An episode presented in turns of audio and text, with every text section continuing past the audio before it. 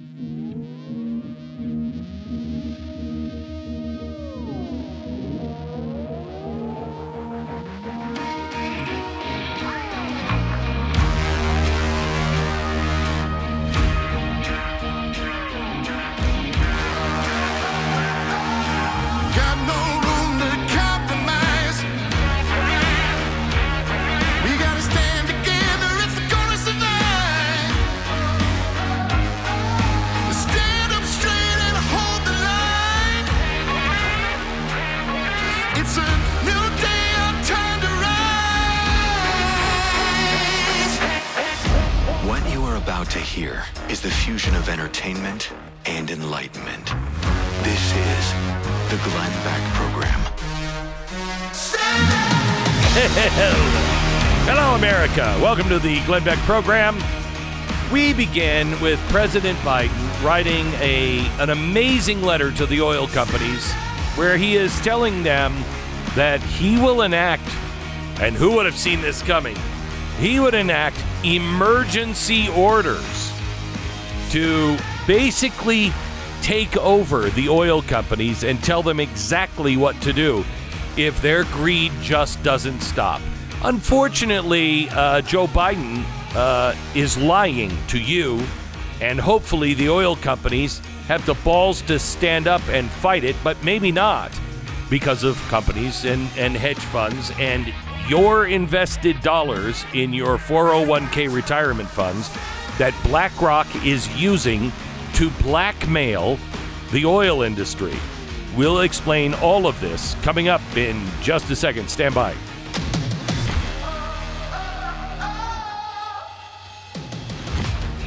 Get you sick freak. The world of business has gotten harder to exist in. If you don't play ball with the big boys, then you're going to be out. Everywhere you look, there are companies that are, you know, just kowtowing to the left. And they are becoming woke.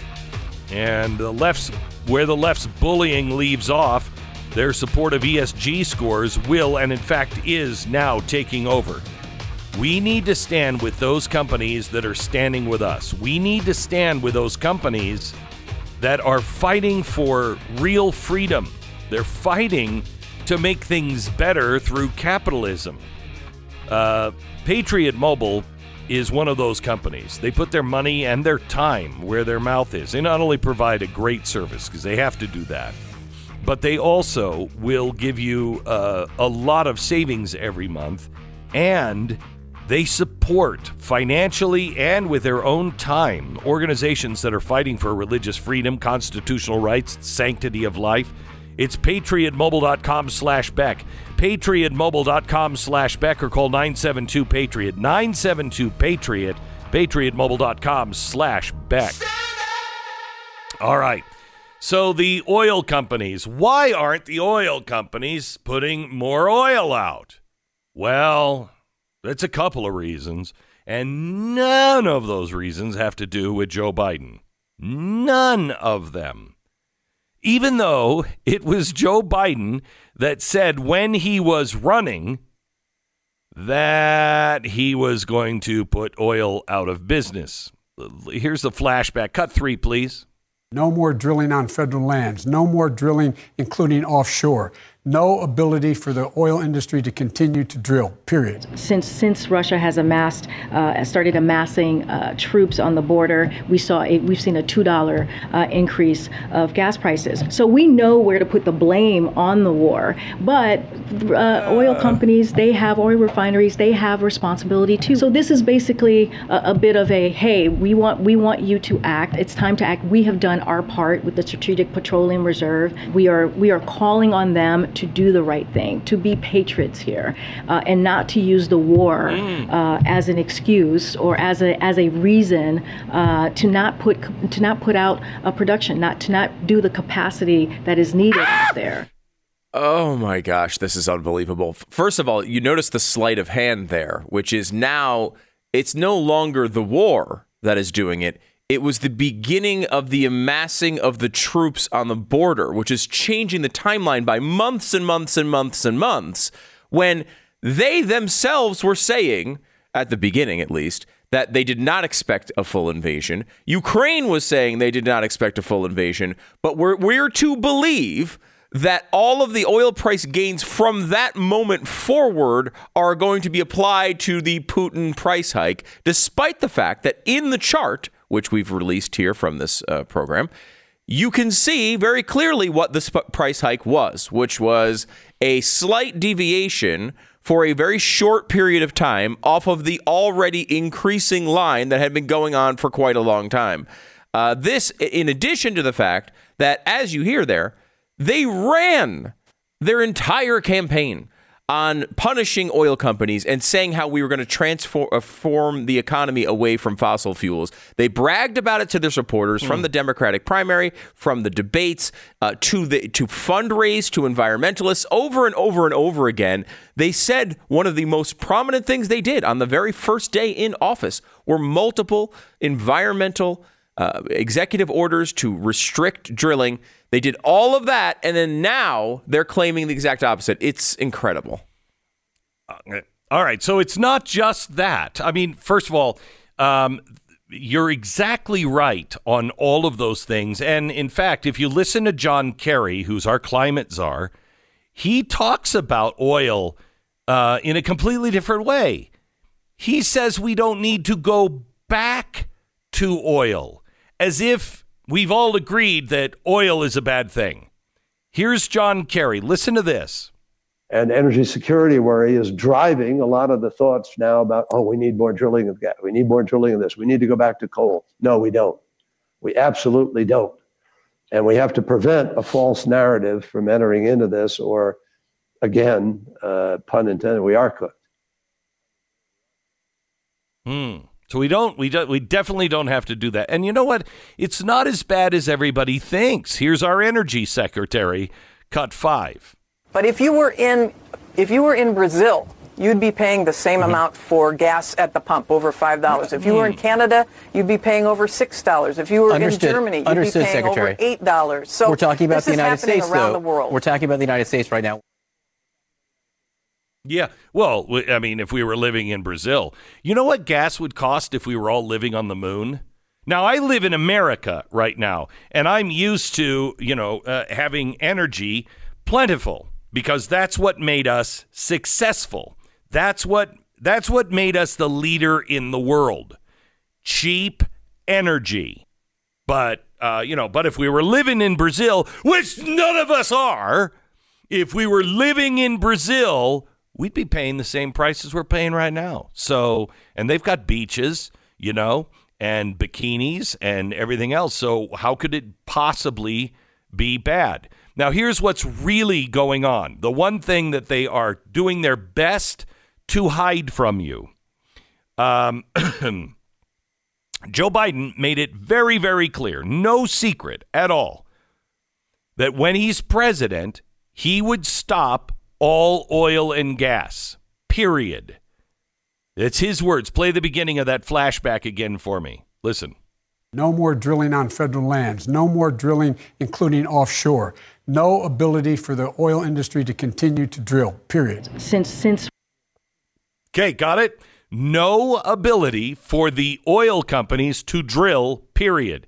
By the way, if he's doing everything he can, he just he just uh, yesterday passed on another chance. Another auction was canceled for drilling sites.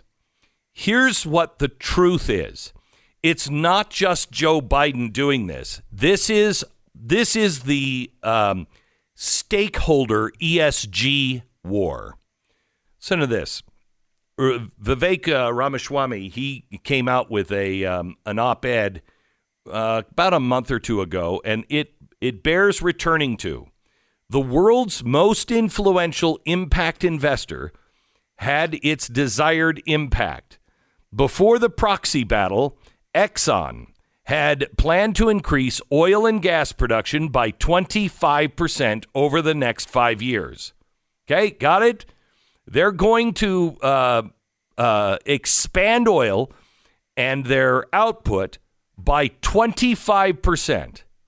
However, BlackRock controls so many votes and so many shares of Exxon that they waged a war against the um, uh, against the uh, uh, the board of directors, and they put two environmentalists on the board of directors. As soon as that pra- proxy battle was over, what did Exxon do? They plan to keep oil output at the lowest level in two decades, a 20% decline from former forecasts. So they were going up by 25%. And after BlackRock got involved, they went down by 20%. ExxonMobil used to be an oil and gas company, but now BlackRock is guiding the company and it's over. Royal Dutch Shell is now facing the same problem. BlackRock is the company's largest shareholder. So, what are they going to do? Well, they have they have come out and said Shell has too many competing stakeholders, not shareholders, stakeholders. If you've read my book on ESG and the Great Reset, you know what that means. A stakeholder means the government, means the towns, means the country, means the world, everybody but you and people who are actually shareholders. So Shell has too many competing stakeholders pushing for too many different directions, resulting in an incoherent, conflicting set of strategies attempting to appease multiple interests but satisfying none. You know who they should appease? They should appease their shareholders, the people who actually own the shares, not the proxy shareholders like BlackRock. They should also do what's best for their company some shareholders, they say, want Shell to invest as aggressively as possible in renewable energy, while others want Shell to give a priority to returns on capital from its legacy oil and gas business.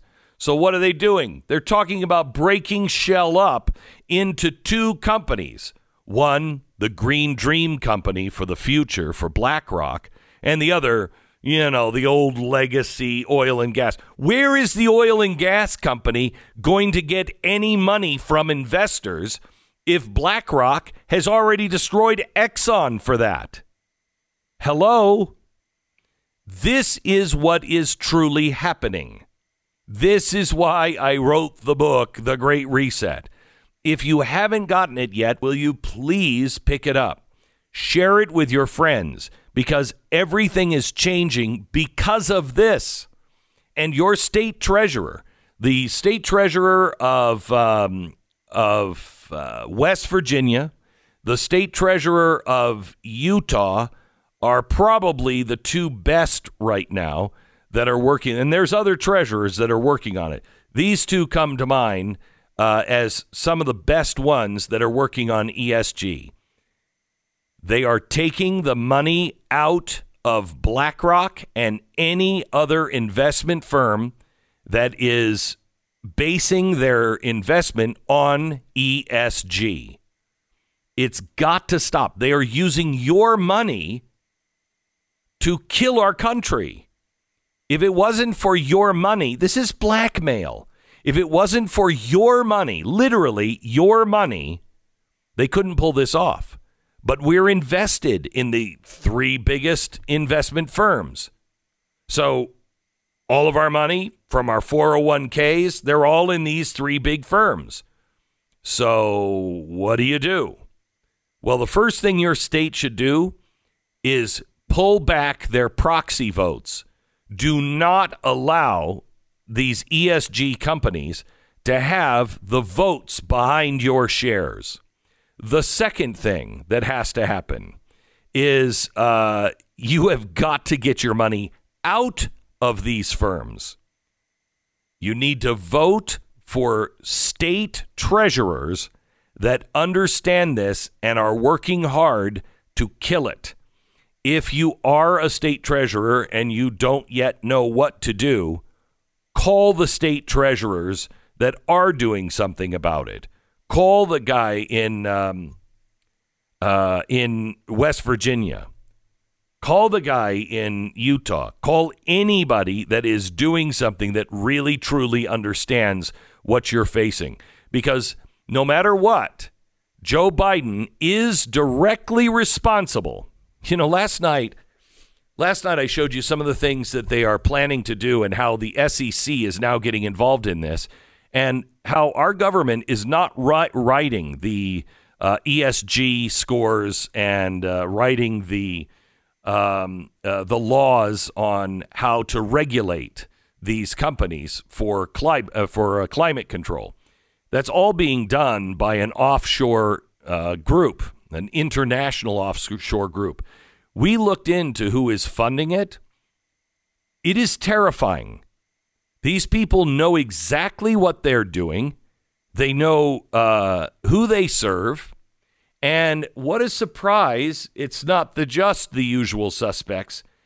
It's also a, a group of dark money funders run by the former head of the Clinton uh, initiative. Wow. So as we're punished, as we're dying, the Clintons and others are getting rich. You got to get up on, on speed on this because your country is slipping away quickly. Back in just a minute. Let me tell you about our sponsor this half hour. It's Preborn. Look, I'm going to tell you here when we come back uh, from this one minute break, I'm going to tell you about Jane's Revenge.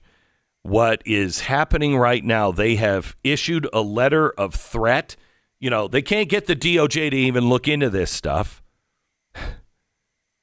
It is shameful what is happening. Open letter to the pro life centers across the country, Jane's Revenge. They said they are going to continue as operations normal. All of the violence, they said your 30 days expired yesterday. We offered you an honorable way out, basically to close your doors and stop, you know, trying to save babies. You could have walked away, but now the leash is off and we will make it as hard as possible for your campaign of oppression to continue. We have demonstrated in the past month how easy and fun it is to attack. We are versatile, we are mercurial, and we answer to no one but ourselves. They are going to take increasingly drastic measures using their words. Uh, they said they will attack pro life centers both overtly and covertly Listen to this because this is ESG's same tactic until insurance companies and financial backers realize that you are a bad investment. We are at war with absolute evil. Evil. Good is bad, and bad is good. We are living in those days.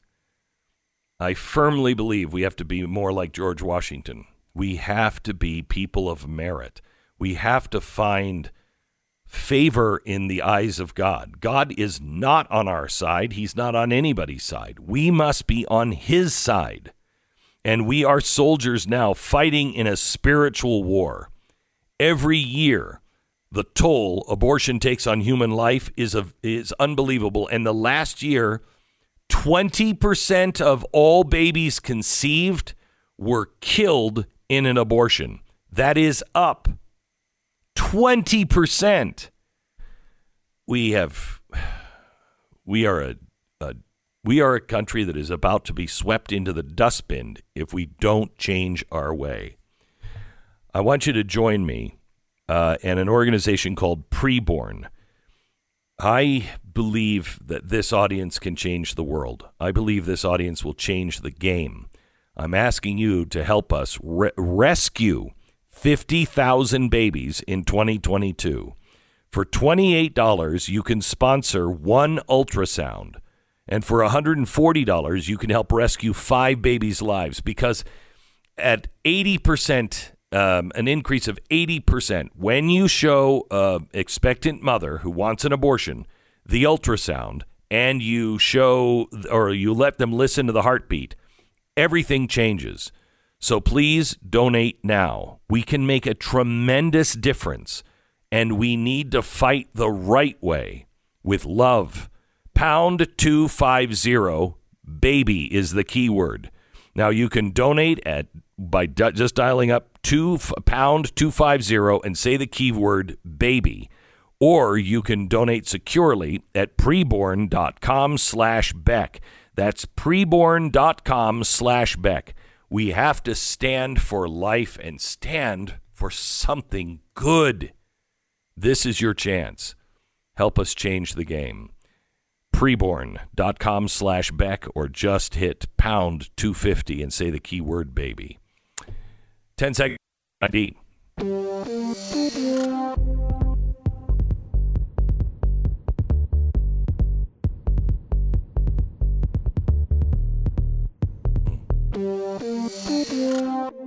Uh, George Washington is about to be canceled. We'll tell you about that uh, coming up in just a second. And did you see what um, uh, Congresswoman Boebert is now going through? What they're trying to do to her? These are the people that took out uh, Cawthorn, and now they're coming after her, and they don't care.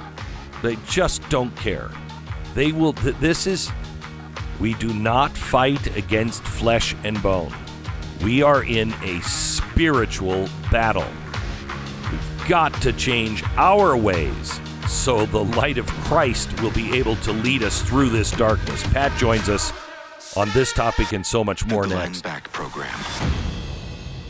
All right, our sponsor this half hour is uh, My Patriot Supply. Listen, yesterday they uh, the Fed added three quarters of a point to the uh, baseline for loans. I don't even know what that means for our country. How are we going to be able to afford our national debt? Um, everything is is in turmoil, and the people who are in charge don't care if you come out all right or not. You're part of the collective. You have to take care of yourself, your family, you. It's survival, and it is up to you. I want you to go to preparewithglenn.com. We are talking about massive food shortages all over the world, and they will come here. Please, preparewithglenn.com. Get your three month emergency food kit now by going to preparewithglenn.com. They have the kits in stock, they ship fast and free.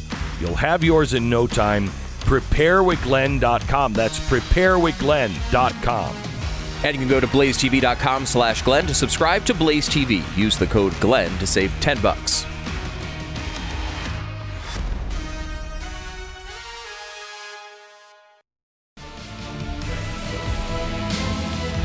Wow. Wow. Welcome to the program. If you just tuned in, you tuned in at exactly the right time because you are about to learn something about uh, Lauren Boebert that shocking. Shocking. This is coming from the very credible group, the American Muckrakers PAC. And uh, they have uncovered now. And they don't like doing well, actually, they said they do this with glee. But I'm sure what they meant to say was it's with a heavy heart they have to expose Lauren Bo- Boebert uh, that she was an unlicensed, unlicensed, mind you, paid escort and met clients through sugardaddymeet.com. And uh, she was an escort for wealthy men. And I'll have you know, in December 2019, Senator Cruz, quote, donated at least $136,250, end quote, to the Boebert campaign to help her raise large, well, they say, for her help in raising, yeah, you know what I'm talking about. But they said it was just raising large sums of money during trips Boebert made to Texas. She didn't disclose $70,500 donation made by Cruz's Federal Election Commission filings, and it contradicted her filings. Then she went out and had an abortion in Grand Junction, Colorado. Now, the timeline's all screwed up here, but pay no attention to the fact that what they were just saying about her taking money from Ted Cruz has nothing to do with the abortions that she apparently got because she was Ted Cruz's uh, I don't know. Escort?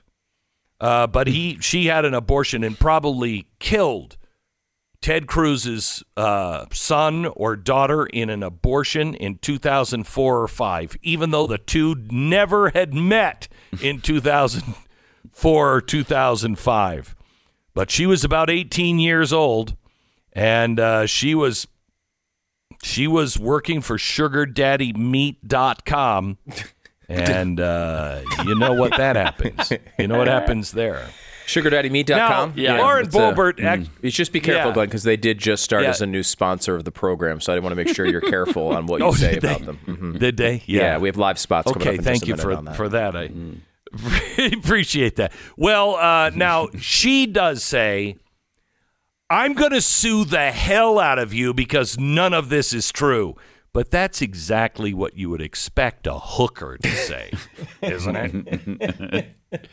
It is. now It- listen it to really this. is. yeah. Now l- l- listen to this. There's more. Not only we're looking at the small stuff here. Mm-hmm. not only was she a hooker i'm sorry an escort not only has she taken illegal money from ted cruz not only has she had two abortions. But are you ready she was also a stripper mm.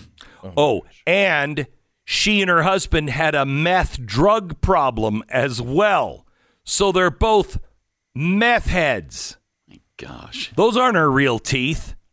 Now, again, I'm still focused on the small stuff because her husband also has a consulting contract for an oil and gas company for $460,000 a year, but has zero consulting experience. Mm. Kind of mm. like Hunter Biden. It's called proof. That's mm. that's called right there. Mm-hmm. That's uh, slam the door. You know, hit the gr- the mm-hmm. gavel. Stroke comes down, and the, the case is over. That's what that is. Yeah. When, you know, when her husband is giving advice to an oil and gas company, you immediately know that's a meth head. Right there. He's a, he's just a meth head, uh, which is much worse than a crackhead like Joe Biden's son, where we actually have the evidence and the audio tapes of all of it. Um, you know, she's uh, she's married to a husband who is an oil and gas guy, and uh, holy cow! And they were doing meth, and that's all while she was stripping somehow or another. Also, you know, being a paid. Mm, well, that's a, you could see exactly Wow. what she They've is. Shut him down. yeah, they shut him They down. They shut you down. because they didn't want you to get the truth out about Lauren Boebert. That's the type of power she has, apparently. Uh, absolutely incredible. You know, I think I incredible, might sue too. I Yeah. think I think I might Yeah. uh, sue myself. Yeah. And here you have an actual uh, son of a president who is actually doing virtually all of that and more, and actually doing it. And we have actual evidence, and yet they put all of that on Lauren, Boebert, who you know obviously Again, you guys are just focused on the little stuff. focused on the small stuff. Mm-hmm. Okay, you're thinking, you know, meth head, oil and gas, no experience. She's a hooker. She's a stripper. Uh, you know, she had a couple of abortions. But do you know that also she was driving an ATV in Moab and had a serious wreck with her son in the uh, in the back, and her uh, sister-in-law was so seriously injured that her sister-in-law had to be flown to a hospital via life flight. But Boebert didn't report the accident as required by Utah law. And then she actively worked to cover the accident up two weeks before the primary election, including paying her sister in law off to remain silent about the accident and the life flight. Yeah. Yeah. That's who you that's Colorado. That's who you ha- that's who you have It's just a like- stripper, meth head, oil and gas greedy killer sister almost, and have covering up with the life flight. That's what you got right there. That's interesting because doesn't she? Didn't she own her own business too? I mean, uh, just to do all those things at once is pretty impressive. I mean, maybe this this is the type of thing that should get you elected to. Congress. just that type of multitasking. Fine.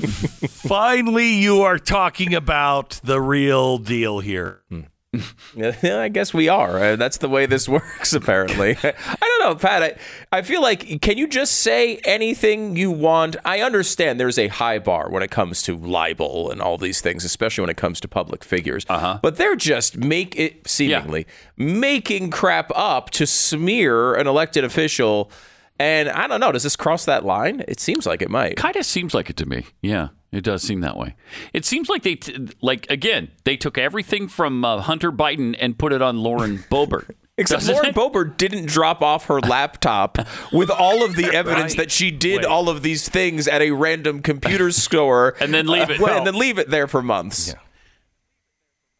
Yeah, but you are again missing that she she used donor money to pay her taxes and restaurant rent, and she still owes her employees back pay, and she is currently threatening them if they say a word.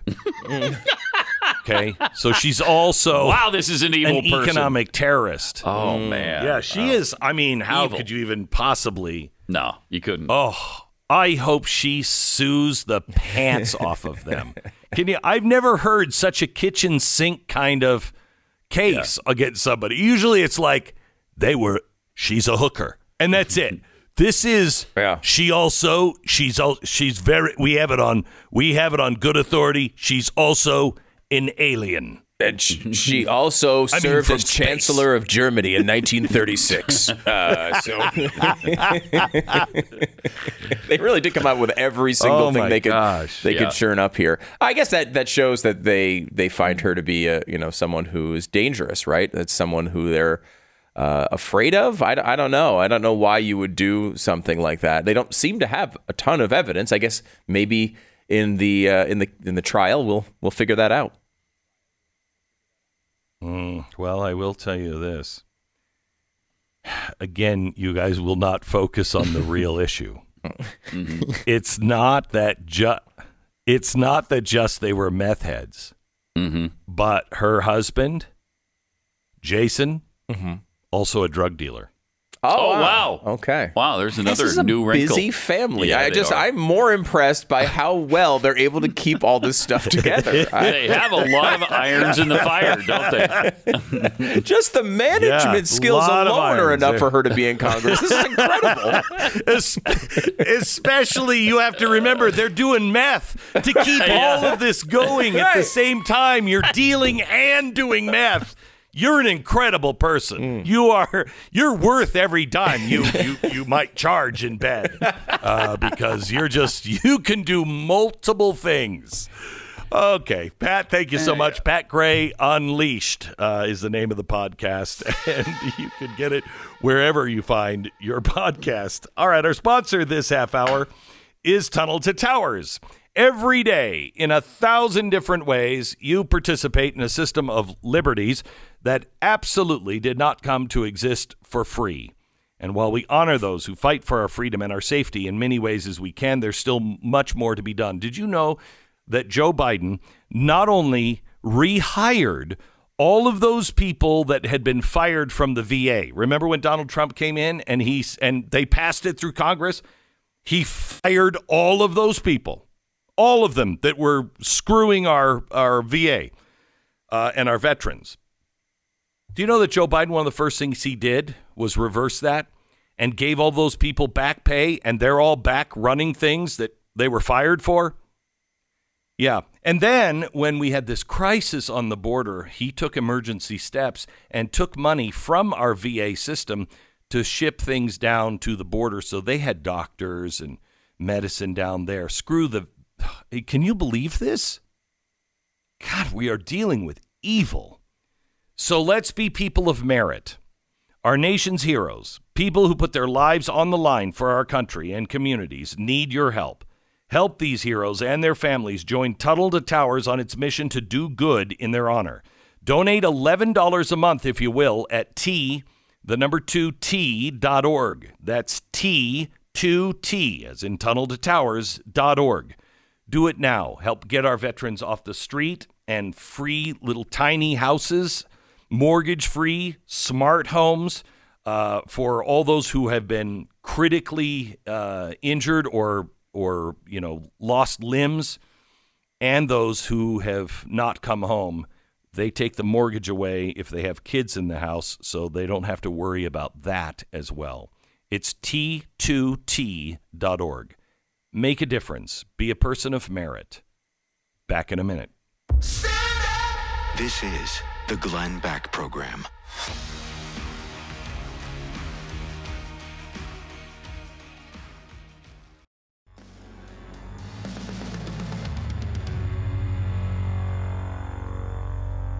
Oh, welcome to the uh, Glenn Beck program. We're, we're really glad that you're here. Thank you so much for uh, listening. I'm sorry I was uh, I'm a little distracted in that uh, last break because I was uh, trying to get on to sugardaddymeet.com to see if I could get a an evening with Lauren. Can I ask a, uh, a technical question about uh, sugardaddymeet.com?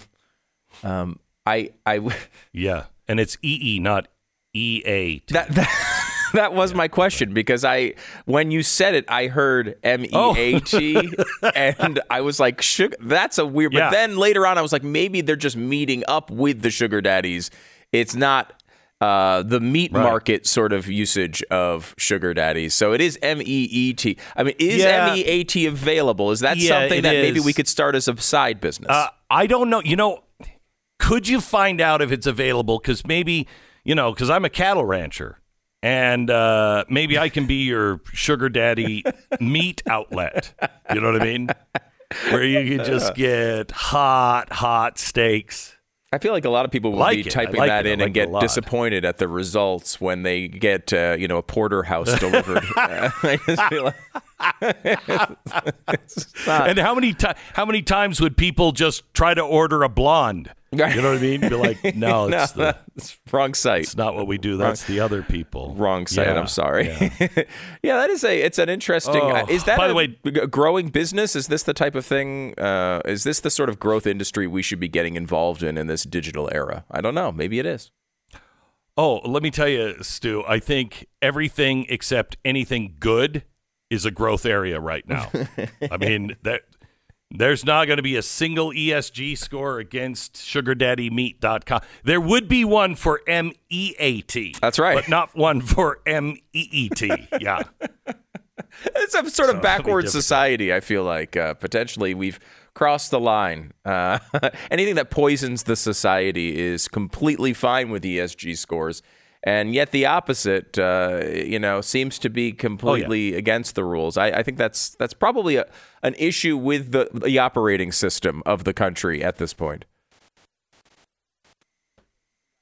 You know, who knows? I guess that's just the way that we roll. Now, at this uh. Stu, uh, let me just say, yeah, yeah. Uh, Ron Ron DeSantis uh, is. Um, I just think.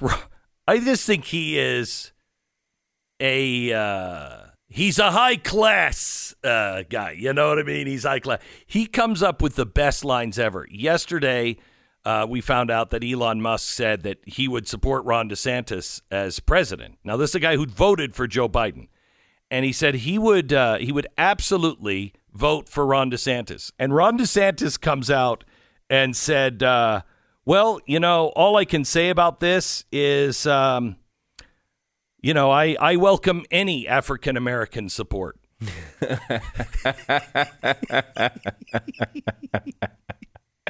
Uh, it's very funny. Yeah, and that is somebody who actually is an African American, unlike you know someone who was born in Jamaica that, and then moved here, and they call them African Americans.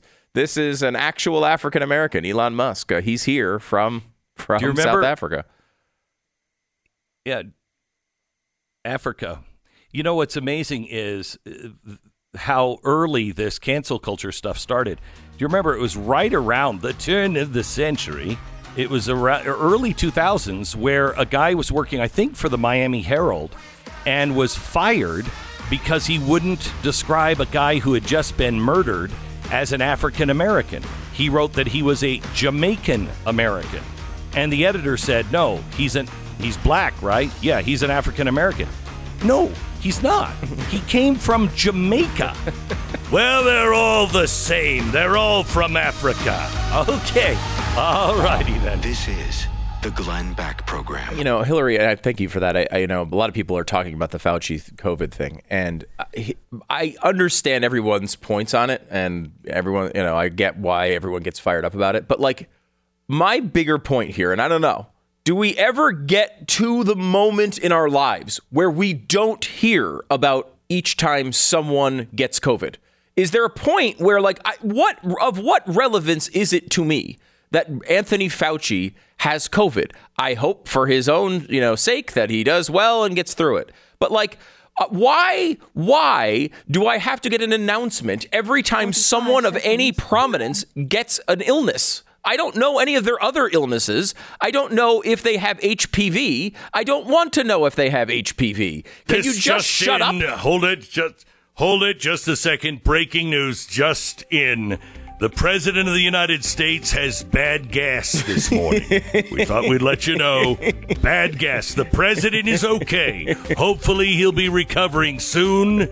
But they gave him some gas X. He's been on gas X. We don't know why he has bad gas this morning, but we pray our hopes and our prayers and our thoughts are with the president and his bad gas. Back to the regular program now.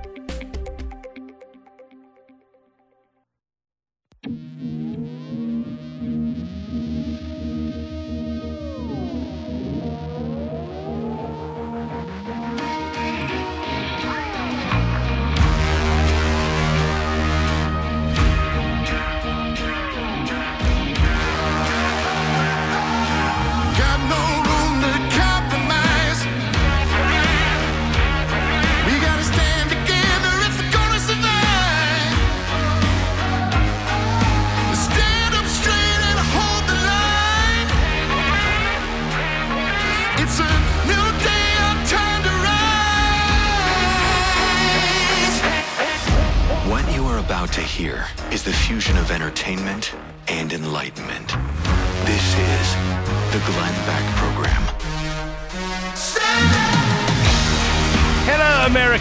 The program. Well, yesterday the Fed raised the interest rates three quarters of a point.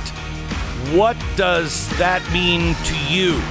Uh, also, there's some some additional news. It was very convenient that uh, the economy, the Fed's growth estimate, is down to 0.0. So no growth. But the good news is their estimate is not in the negative category. So, woo! We've avoided a recession, right? What's coming? What does all of this mean? Carol Roth joins us, the author of The War on Small Business. She is kind of our financial uh, guru on the program, a good friend of the program. She's a former, and I like what she says, a recovering investment banker. So she understands Wall Street and she understands you. We're going to talk to her in 60 seconds.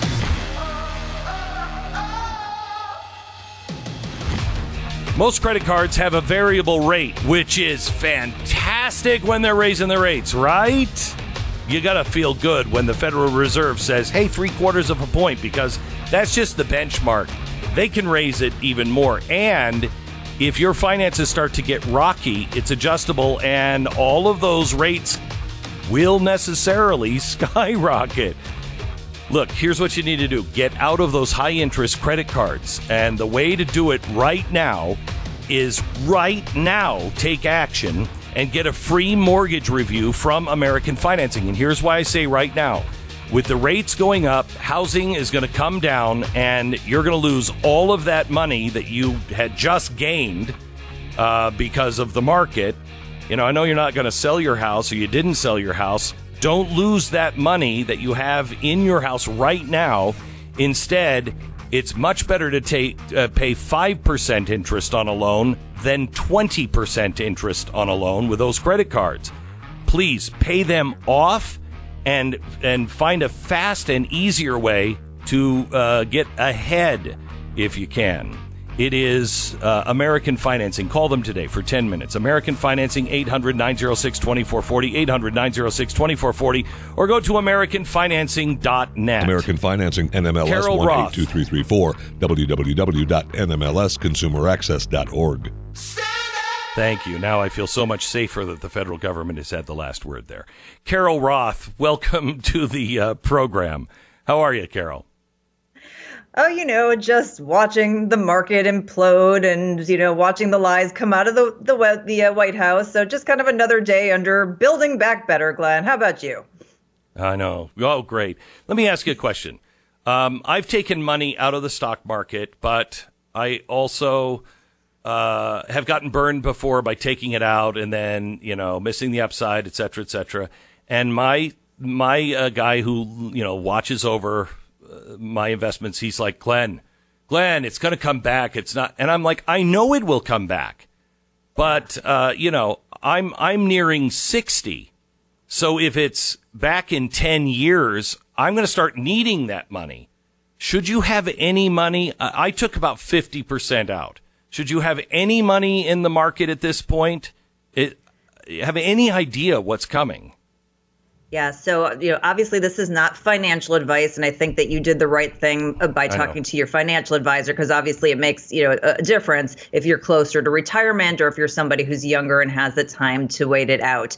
The reality is we don't know. If I if I knew I and I had this crystal ball, I'd be in a yacht on the Mediterranean and not on your program as much as I adore you, Glenn. Uh, but that's what I would be doing. no, I know. I wouldn't re- have a program. so the so the reality is, you know, they show you over long periods of time that the people who take money out of the market tend to miss the biggest up days in the market. You know, in these bear market situations, there are these kind of bull rallies that happen. And if you miss the 10 best days of the market over, you know, a 10 or 20 year period, that ends up killing the the, the returns that you get on your portfolio. So I do think, um, especially if you have a longer time horizon, that you should not panic. You know, you, you never want to be the one who's selling when the market is down. That's when you want to be buying. Not that I'm saying to buy today, um, but you should be also hedging your portfolio and maybe realigning it. And I think it's a good time to maybe look at the types of investments you have in your portfolio. If you are looking at these high flying growth companies with weak balance sheets, you know, that don't make any money, you know, those are the ones that are going to struggle. If they have these rock solid balance sheets, they generate tons of cash. They're in an industry that can pass um, price increases onto the consumer. You know, those are the ones who are going to survive and they're ultimately going to thrive. So, you know, that's the kind of thing you should be talking to your financial advisor about is maybe repositioning the portfolio right now. So, what's really crazy because of ESG um, right now would be the time, if I'm not mistaken, you know Wall Street. Um, but right now would be the time that you would think you've got to get into oil and gas because they're going to make a killing. They'll invest and they'll bring, you know, will start to really boom and they'll make a killing on it. That's not true anymore because the market is not free. It, it, oil and gas, is that even smart to do that now? So it depends on your perspective. You know, I'm a, a, follow the money kind of person. And obviously, like you said, the ESG push, the green push, the decarbonization push is so entrenched. You know that they're going to throw more money at that. And they've been keeping money from these sort of traditional areas of investment. So the question you have to ask yourself, and again, I, I wish I could tell you the answer. I can only tell you what to, to think about in terms of the question is do you think that we're going to see a reversal of course? Because right now, part of the reason that everything is so expensive is because we have had all of this capital being directed away from the industry, and there's severe underinvestment in all types of fossil fuels and traditional energy sources. So the, the play that you're going to have to go through in your mind is do you think something is going to change or you know eventually here we get some temporary relief and then the green people continue to to march on and you know completely Gosh, I, kill our, our dependence on fossil fuels. What is frightening is that letter that came from Biden yesterday, where he said to the oil companies, "I will. I have emergency orders." Where I will begin to direct this. This is what Hugo Chavez did, and it was over for Venezuela.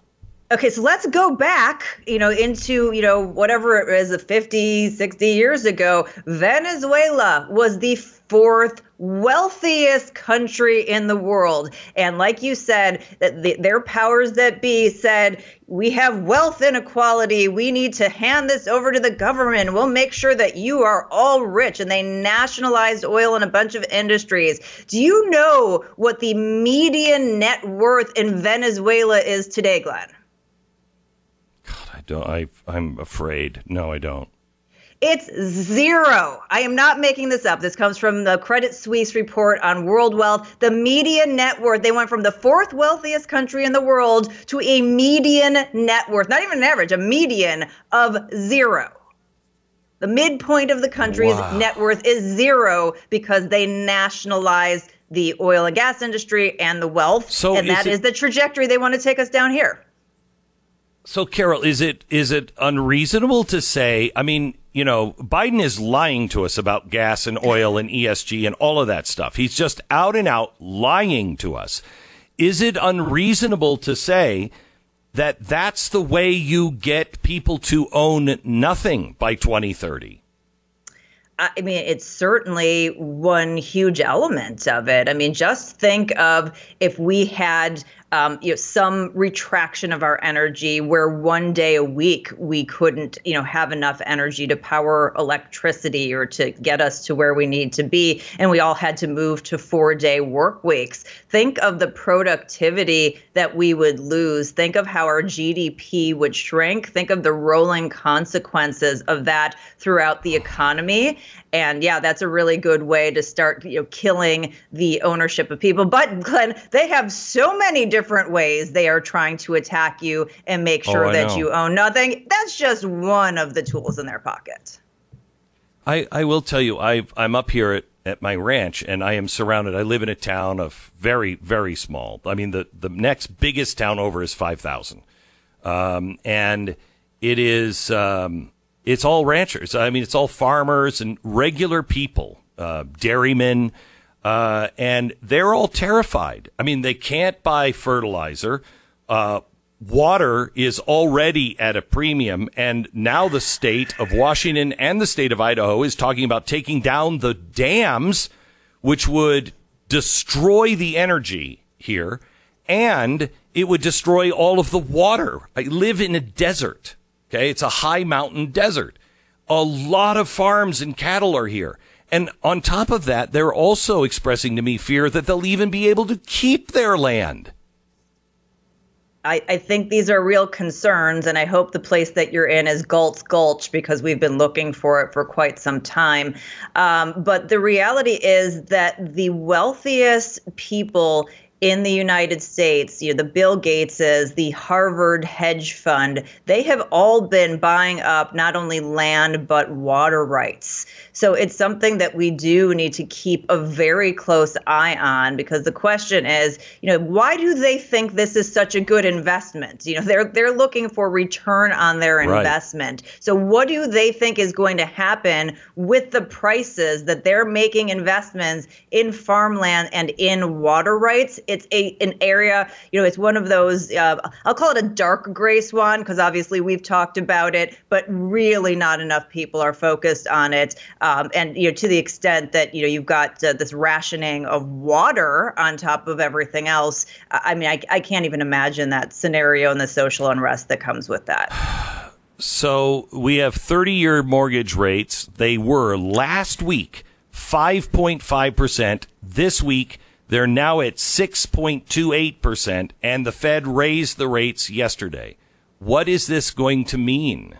um, I do think they came down a little bit intraday, but yeah, it's still very high. This is a very challenging question. And the challenging question is because we have such a supply and demand imbalance in the housing market, again, because of all the idiotic things that the powers that be have done over the past couple of decades. So we have an undersupply of its estimated four to five plus million houses. And that's what has supported, um, you know, these high prices in housing. Plus, you have all of these corporate buyers who are flush with cash who are coming in and they are buying up. Talk about, you know, you will own nothing. They are buying up housing, the thing that makes people, um, you know, gain generational wealth. And they're doing it with all cash. So they don't need a mortgage. And sometimes they're not even looking, they're not even doing an inspection. So they're getting, you know, very, very favorable um, outcomes. So, yeah, I mean, in terms of what happens with the, the, the housing industry, the mortgage rates are going to keep uh, first-time buyers and people who are just you know able to afford out out of the market even further. You know they were already hurt because of the the inflated asset bubble. You know whether that means we'll certainly see some cooling off. I don't think we're going to see like a, a 2008 2009 type implosion because we just don't have enough houses, and I don't think So- right now people are over leveraged. So let's let's um, let's continue this conversation here in a second. Let me take one minute to break, but um, you know, Canada said that already one out of every four houses, I think it is, uh, is underwater, uh, or they can't they can't afford to keep their mortgage, and if it goes up, I think another point they said. It'll be like 50% of the people won't be able to. So is Canada different than us? Because that sounds like a 2008. We'll get to that question here in, uh, in just a second. By the way, um, Texas leads the nation. Texas leads the nation in homes being sold to companies like BlackRock. More homes in Texas are being sold to these corporate raiders than any place else in America. That's got to make you feel good. All right, let me tell you about the Tuttle Twins book. This is the way that you can teach your kids about business and economics and how to start their own business and why you should be an entrepreneur. Our kids are not uh, being trained to accept risk at all. There is no risk. It's due to them. They want it. And why risk? You know, the federal government should bail me out if I've made a mistake. Well, that, you can't run a capitalist system with people who are risk averse. You just can't. So, get this book from the Tuttle Twins for free. Today and tomorrow are the last day you can get it. The Tuttle Twins and their spectacular show business, you'll get it for free. Just pay for the shipping at TuttleTwinsBeck.com. The cost of shipping, you are going to have, everyone should have this. If you are a parent, if you are um, a grandparent, they have all kinds of different books. This one you can get for free for all different ages. But this one is so important. I wanted to make sure that you could get it just for the price of uh, of shipping. This ends tomorrow, so please get this book now. TuttleTwinsBeck.com. That's TuttleTwinsBeck.com. 10 seconds station ID.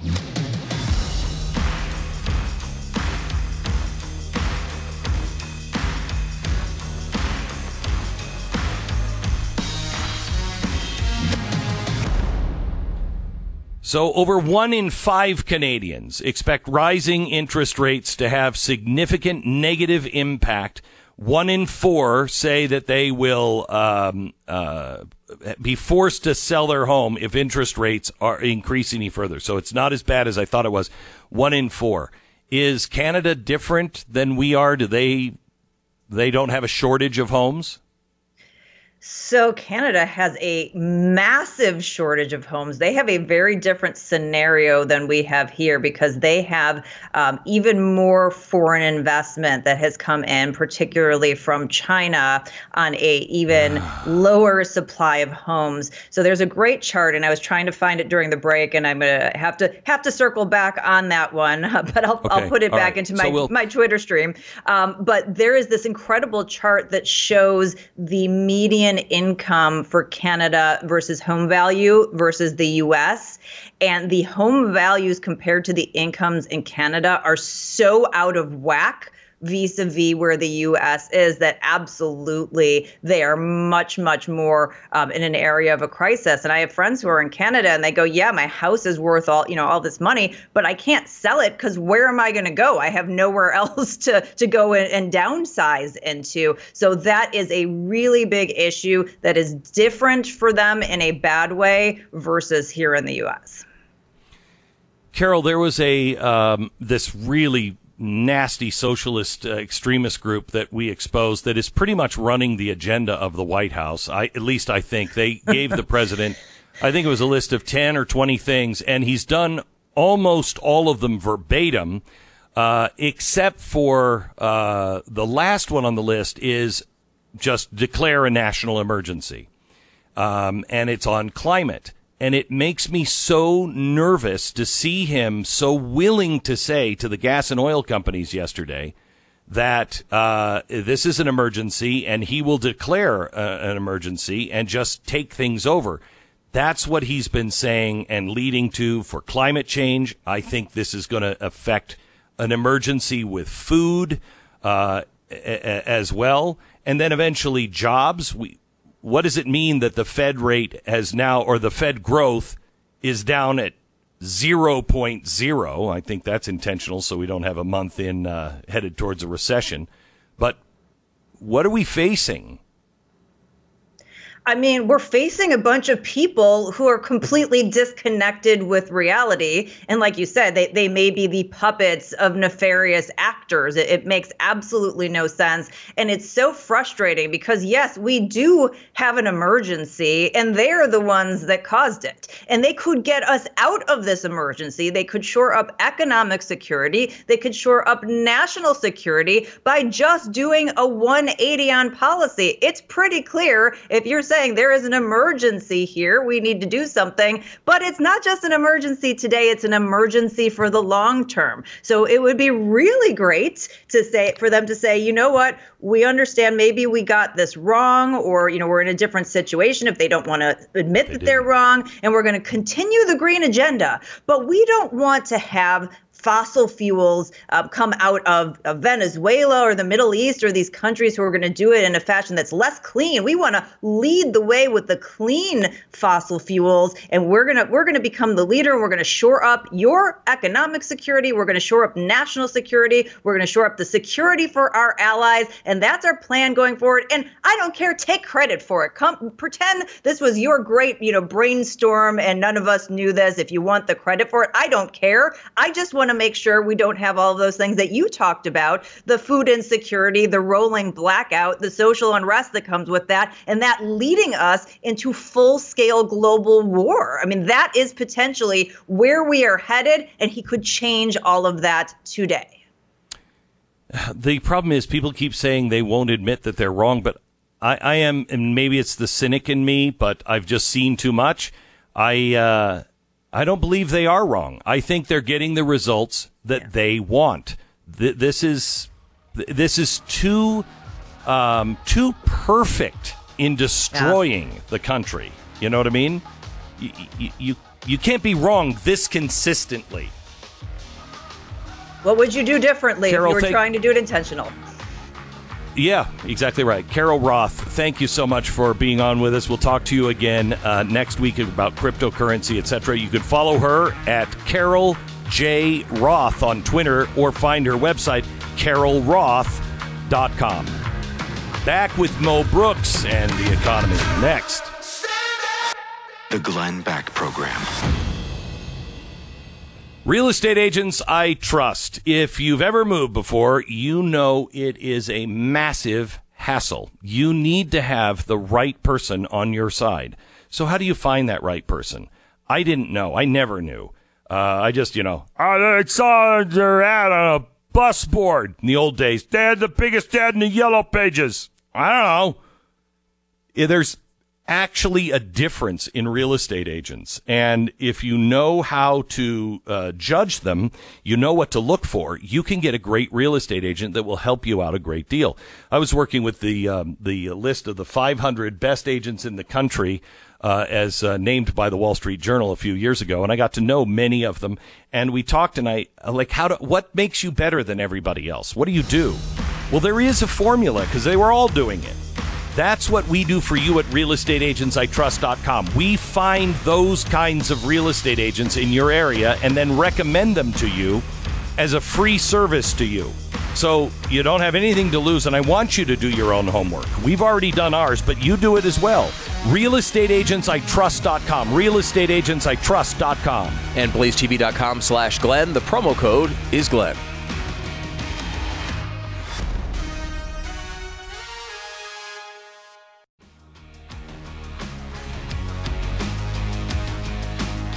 Coming up in about half an hour, um, really a guy that I look to as a, a high tech advisor. Um, his name is Jeff Brown. He's going to be on. He's been on. He's one of the more popular guests we have uh, had on. Um, and uh, he's going to be on with us next hour. I want to talk to him about this new mini nuclear power plant that they're developing here in Idaho. Um, is that reality? Uh, also electric cars, et cetera, et cetera, and the story that came out last week or early this week about AI. But first, I want to start this segment with one of my favorite moments on all of cable television in uh, of all time. Listen. You're simplifying. You're simplifying the issues that were on the plate of the nation at that point. I mean, we were looking at going re- reverting a depression at that point everyone, the Fed well, I disagree that we they, were going into a depression, but well, go ahead. Do you have a degree in economics? Uh, yes, ma'am, I do. Highest honors. Okay, so. so I love that. that was Mo Brooks on MSNBC. Mo is joining us now. Hello, Mo. Good morning. And by the way, I want to thank you for helping inspire me to run for the United States Congress. I was a part of that Tea Party wave that you were so active with in 2008, 2009, wow. and 2010. Wow. Well, I I hope you uh, return because I, I think you are really, really fantastic. We need an economic mastermind in there that understands what's going on. Um, so let me just, uh, first of all, welcome to the uh, program. How's the campaign going? Well, we're in a tough fight. Um, I don't know if we have time to go into it, but Washington, well, let me back up. I've served as an assistant district attorney in one county, a district attorney in another county, in the legislature, in the county commission, and now in Congress. And Congress is far and away the most corrupt environment I have ever served in. The question is whether it's legally corrupt or illegally corrupt, but it's very much corrupt. Uh, the public policy debate is corrupted on a daily basis by the system that we have in place, most notably that to, say, in the House of Representatives, to get a major committee assignment, the opening bid price is a million dollars. And if you can't come up with that money, you're not considered. And you can't get that kind of money from Joe and Jane citizens, so you're forced to get it from special interests where there's a quid pro quo. And it's that quid pro quo that undermines the public policy debate, corrupts the public policy debate. And that's Jeez. why we're in such a heck of a mess in Washington, D.C. It, it just sickens me uh, that that's the process that is being used for the distribution of the powers of Congress and that the special interests dominate that process because you can't get the money anywhere else. Well, Mo, I, I sincerely hope you win. You're running now for Senate, and we need good people that are logical um, and uh, and rock solid. We need some more people to uh, join the very few in uh, the Senate uh, that can actually provide some leadership. Let me talk to you a little bit about because because you do have a high honors of financial degree.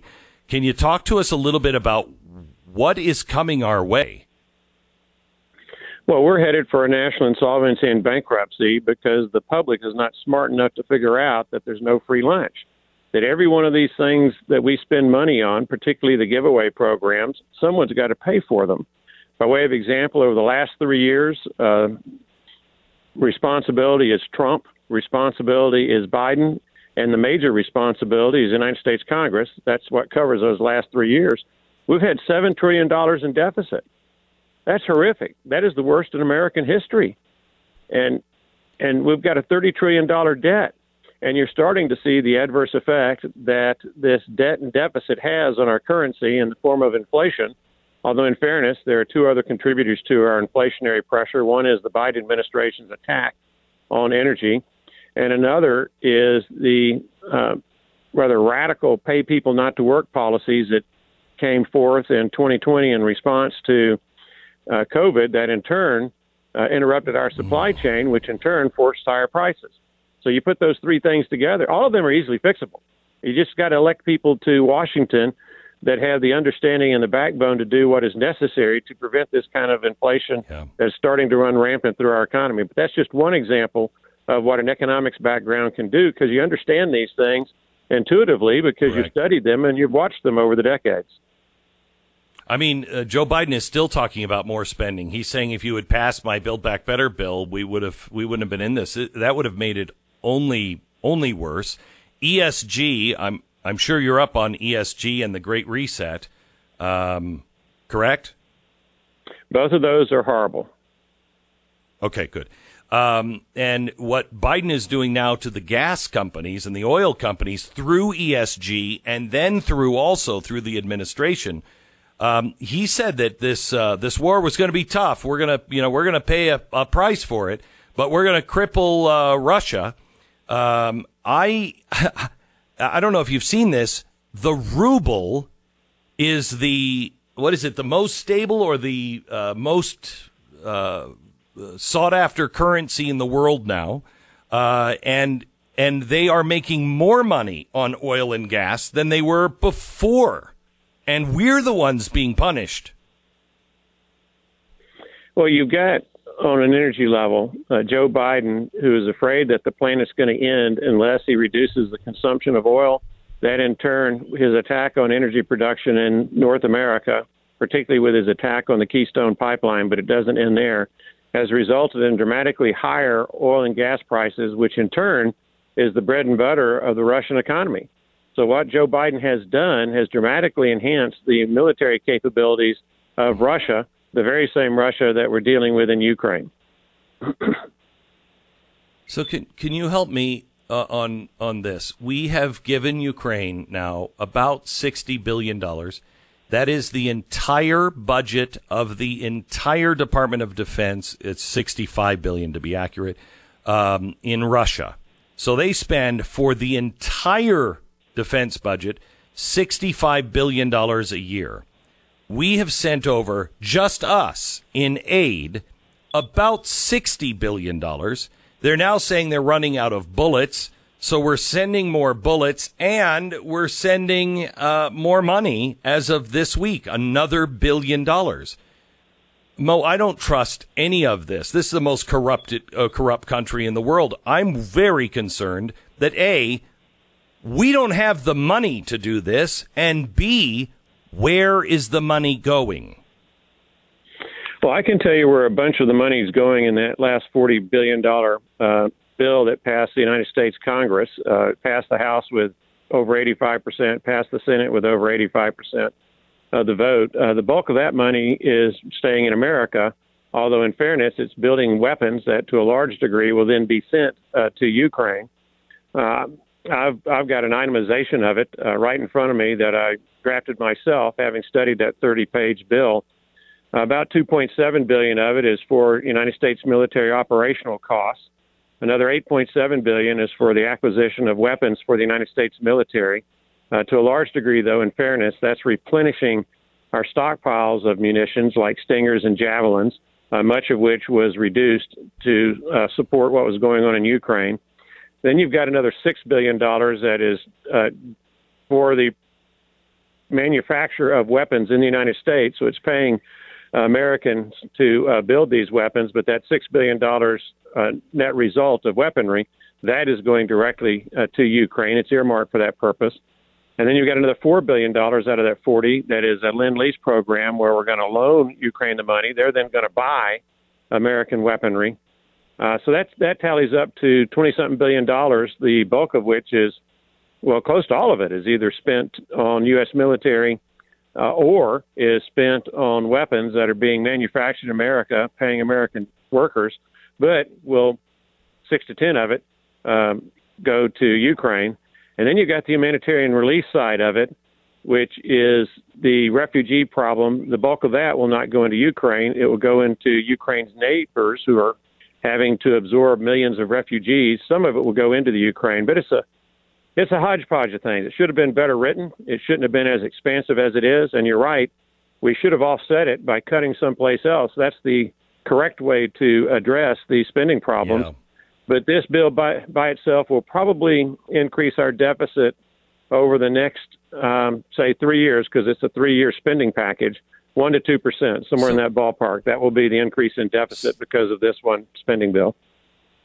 and we people don't realize when the Federal Reserve raises interest rates, if I'm not mistaken, that raises the inf- in, um, uh, interest rates as well because we lead and and others follow. But it it raises the interest rates on our own debt that we're constantly renewing.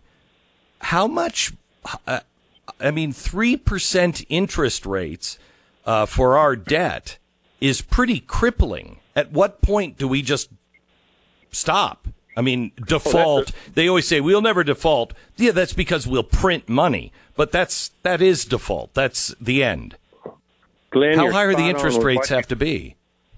Glenn, you're spot on with what you just said. The Federal Reserve increased uh, interest rates uh, 0.75 percent uh, yesterday, as as I understand the media reports. I haven't actually read the Fed report yet, but if that's true, that's going to have a cascading effect on all interest rates throughout the economy. Sometimes it takes a while for it to uh, have that cascading effect, but 0.75 percent on 30 trillion dollars, and I'm doing this in my head, but that's in the neighborhood of 230 uh, billion dollars a year in higher debt cost over the long haul per year. Over the long haul, as our debt slowly but surely is now it starts getting borrowed at that higher three quarters of one percent rate. Now, two hundred and something billion dollars. That's about a third or a fourth of what we spend on national defense, and in turn, that two hundred and something billion dollars also increases our deficit each year because we don't have the money. We're, we're having to borrow the money to pay our own. Uh, I mean, it's just horrible. We're headed to a national insolvency and bankruptcy. And the real problem is that the American people are, have not been smart enough to figure it out. If they were smart enough to figure it out, they'd elect people to Washington and they're much more responsible than these debt junkies that we get on a regular basis. We just in Alabama, by way of example, have a senator who uh, Richard Shelby who's bragging about all these earmarks that he got for our state. Well, it's all borrowed money. And Richard Shelby, he's been in Congress since the 1970s. He's had a long career. He's gotten a lot of buildings named after him throughout the state of Alabama, again with borrowed money. But when he got into the United States Congress, we had less than a trillion dollars of debt. Now we've got over $30 trillion in debt. And he's probably more responsible for America's deficit and debt burden than any other person alive in the United States of America. But he's been elected for 40 something years in a row because the people like uh, congressmen and senators who bring home the pork. They don't connect the dots to, hey, this is your money that he's bringing back. We have to take it from you first with the federal government getting a cut of the action before we give some back to you. The public doesn't figure that out, and that's why we're in the economic mess that we're in. And ultimately, it's going to be a national insolvency and bankruptcy that has the prospects of making the Great Depression of the 1930s a picnic. Yeah, I know. We're talking to Congressman Mo Brooks. Uh, Mo, I would, if I if I wanted to destroy your chances of winning, I would endorse you. Um, but I don't make endorsements, and that's a good thing because everybody I endorse always loses. But I, if I lived in Alabama, you would be my pick for. Uh, Well, you uh, know who you would I mean, be you're- competing with? You'd be competing with the executive director of the Alabama Democratic Party, who has endorsed my opponent in the Republican primary. Well, that's always good. That's always good. That's the kind of endorsement you need. All they need now is the endorsement from the Communist Party, and they Oh, well, they already have it. They have the Democrats. Anyway, Mo Brooks, thank you very much. If you would like to get involved with uh, Mo's campaign, I guess it's, is it just mobrooks.com? That's it, Glenn. And the election is this Tuesday, so if you're going to help, help fast. But most importantly, go to the polls on Tuesday and vote. Whoever's team shows up wins. I've got the conservatives and the Republicans. My opponent, Katie Britt, has the liberals and the Democrats. It has the RINOs, has the dead junkie wing of our party. So it's up to you, America. And All right. M-O, I'm sorry to cut you off. We were just up, uh, up against the break. Uh, mobrooks.com. mobrooks.com. Back in just a second. Let me tell you about our sponsor this half hour. It's LifeLock. if you didn't have to worry 24-7 about the likelihood of, I don't know, what Mo was just talking, collapse. And then you also have to add pressures on like cyber criminals and people stealing your information online. Gosh, what could we accomplish if if we weren't bogged down with all of this crap? LifeLock. LifeLock will help unbog you down. It will help clear the path so you don't have to worry about just another thing. LifeLock is there to protect your information. Now they can't catch everything, nobody can, but they monitor things better than you can on your own and most places. And here's where I think they're really the best. If you do become a victim, their restoration specialist can work with you to help fix the problem quickly. And with um, with uh, LifeLock, you can also get the insurance, so if something happens, you don't have to worry about it. No one can protect all identity theft, monitor all transactions at all businesses, but you can help protect what's yours with LifeLock by Norton. Join now, 25% off your first year if you use the promo code Beck at lifelock.com, 1-800-LifeLock, 1-800-LifeLock or lifelock.com, promo code Beck, save 25%. Stay informed. Sign up for the free newsletter today at glennbeck.com.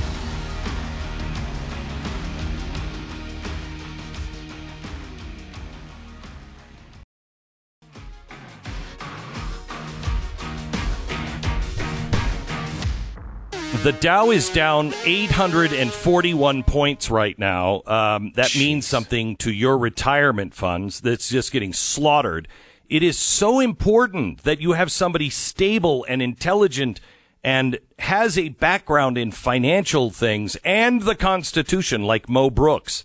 He's running against a woman who is the incumbent, had been there forever.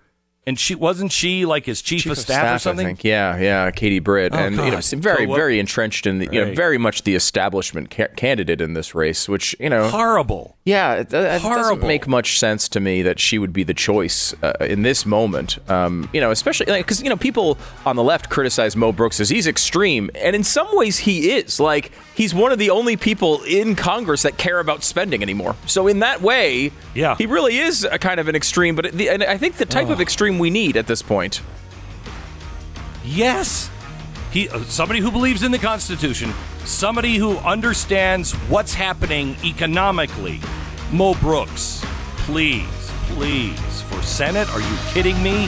No brainer. Mo Brooks. This is the Glenn Beck Program. I am uh, I'm excited to talk to Jeff Brown uh, next.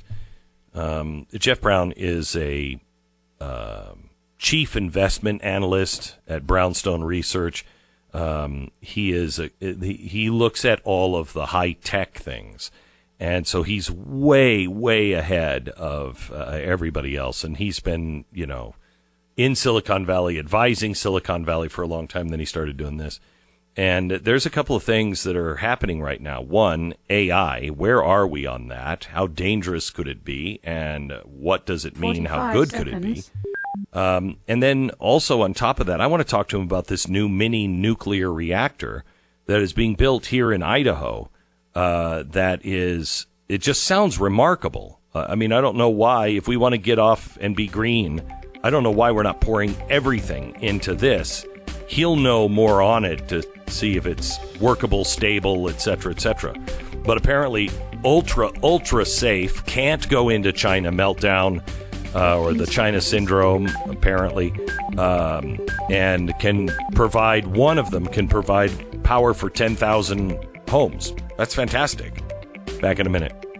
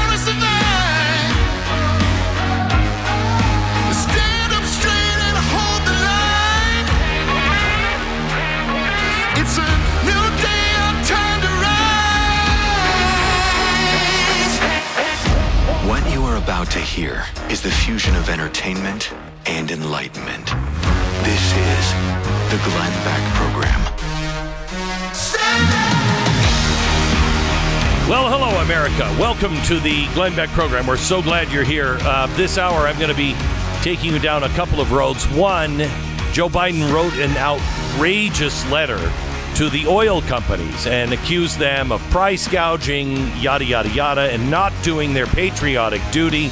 Meanwhile, he's the guy who is responsible, really, truly, honestly. He and ESG are responsible for the price you're paying at the pump, which it's going up every single day, and there's no end in sight. He he actually said he has emergency powers that he would be forced to use if they didn't get on the stick. This is something this program has warned you about, um, especially in the last few weeks. Emergency powers being evoked will change our nation forever. Jeff Brown is also with us. He is the uh, chief investment analyst and the founder of Brownstone Research. Um, he uh, writes a newsletter called The Bleeding Edge. He is also a guy who has worked at the executive level at some of the biggest and best technology companies in the world, like Qualcomm and Juniper Net, uh, Networks and uh, NXP Semiconductors. So he's been in the Silicon Valley world and he knows it really, really well. I want to talk to him about a couple of things. One, on energy, there is a new micro nuke, um, a reactor that is very small. They say can't go into China uh, syndrome, is extremely uh, powerful but safe, and it looks like it could come online. Now, is anybody investing in this? Is the government going to allow this, et cetera, et cetera? But it could come online next year uh, and could be a very green solution. I'd like to talk to him about that. Also, the story that we got earlier this week on AI. Um, AI being sentient, some say. I don't think that applies. I don't even know what that means. But he'll be here to define it and also tell us the upside and the downside of uh, artificial general intelligence. Are we even close to that? It seems from several ethicists from uh, Google that have uh, been ushered the door or uh, retired, they say, uh, yeah, we're we're really close, if not already there. All that and more coming up in a second. First, let me tell you about our sponsor this half hour. It's Ruff Greens. Jason wrote in about his dog's experience with Ruff Greens. He says Ginger loves Ruff Greens. She's four years old, can be a pretty picky eater sometimes, but with Ruff Greens, she eats her food immediately and she has more energy and uh, is more regular. Keep it coming, Ruff Greens. I want to keep her eating healthy.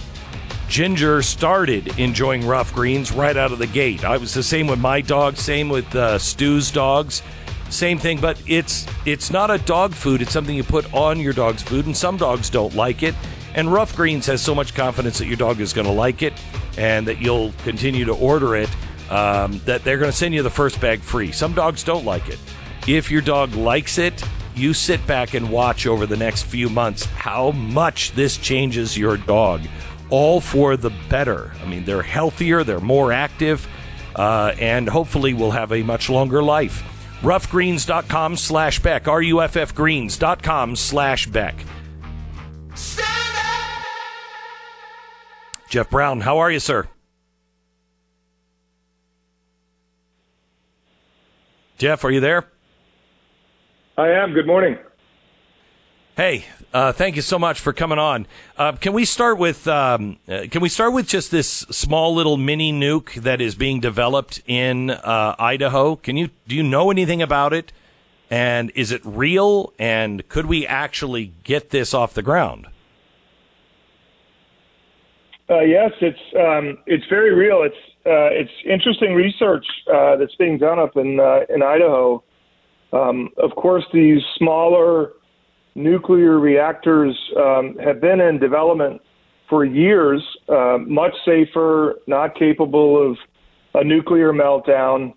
Um, very promising. Obviously, doesn't emit any, uh, have any carbon emissions uh, as it produces energy. Uh, wonderful solution to many of the problems that uh, we're experiencing uh, today.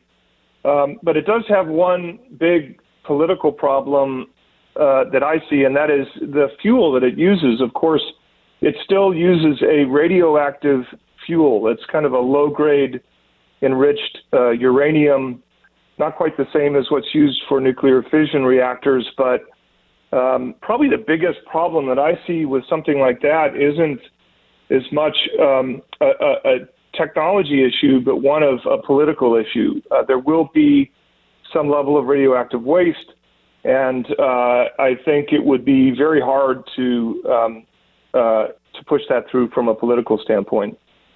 Jeez, we are just killing ourselves. How far are we, Jeff, from, you know, we are just shutting down oil and gas and coal. We're going to go into uh, brownouts. Everybody is saying that that's coming this summer. Um, you know, I'm I'm all for a green revolution. I'm all for you know everything we have to do to have good, stable energy that's really super clean. Um, but we're shutting down. We're talking about getting rid of all the hydroelectric plants and getting rid of all of the dams in Idaho and Washington state. That's insanity. How close are we to something revolutionary? Uh, well, there's um, quite a few reasons to be for us to be very optimistic. Actually, uh, back in 2019, I actually um, my prediction at the time was that by 2024 um, we would have a major breakthrough in nuclear fusion reactors.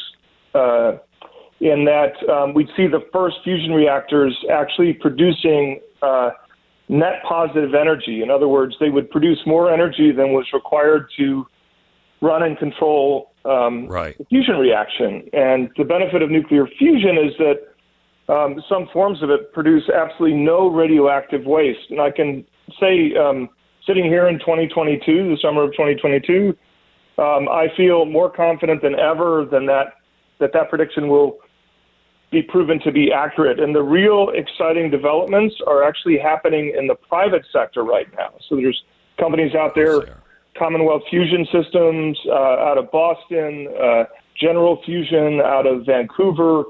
Uh, TAE is another big one out of California. They're doing incredible work and they're getting very close uh, to that point of, of at least producing so, proof of concept. So yeah, that that's what I was going to say, proof of concept, because I've heard that that they just did an experiment and showed that it is it's possible and it's working, but it was like a fraction of a second that it was online, right? That's that's right. They haven't built out yet a, the commercial scale um, uh, fusion reactors, which is what's happening right now. And you know, once they have that commercial scale, and we can think of that as being something that would fit inside of a they're compact reactors that would fit inside of the uh, a semi trailer, for example, or you know, a small warehouse. Um, they'll be that small and uh, much better designed for a distributed uh, uh, utility grid, basically. Um, when it comes to batteries, I, I don't know if you saw the Lightyear um, that is coming out. I think this is a French vehicle, and they're talking about how it has solar panels on it, so you never have to charge it, blah, blah, blah. But, you know, it, it, it also has a range of 43 miles. Um, you know, you, you can you can charge it as you drive it, um, and uh, you know you can get better mileage on it but that's what they're guaranteeing now. They're saying this is the first one of its kind that can charge it uh, on the way. I know in my house, I'm completely off the grid, so I have wind, solar, and natural gas backups uh, or propane backup generators. Um, but it is it's not ready for prime time. It's way way expensive, and the batteries that I have are I don't know fifteen or twenty thousand dollars a piece, and they're the size of a couch how close are we to, on batteries? And with everything that's going on in the world, I mean, we won't mine our own, uh, you know, minerals for batteries. Are we going to be able to have the stuff to build them here? Well, that you know that that car, the Lightyear. I mean, it, it's it's an. I kind of look at that as an interesting science project. Uh, you know, theoretically, you can charge, you know, uh, uh, the, the the batteries through the solar panels uh, to get enough to drive a few miles, but it takes such a long time. It's not practical at all. And to your point, very expensive. The car is more than a quarter of a million dollars. The batteries add additional cost onto that. A much smarter approach is actually more similar to what you've taken. You know, put solar panels, for example, on the roof of your home, buy a $50,000 uh, electric vehicle, and charge that vehicle with the electricity that's coming off of your solar panels. That'll get you in at a fraction of the price and, um, uh, you know, emission free. That's a great solution. Now, there is something I. Go ahead. I, I was going to say there's something I think you'll be very excited about, um, which is a new company uh, that just came out of stealth uh, called Avalanche uh, Energy, and they are building the equivalent of what's happening in Idaho, in Idaho, but a fusion reactor. And get this, their device is roughly the size of a large shoebox. So one foot by feet in size. You and I could easily stand up and hold one in our hands.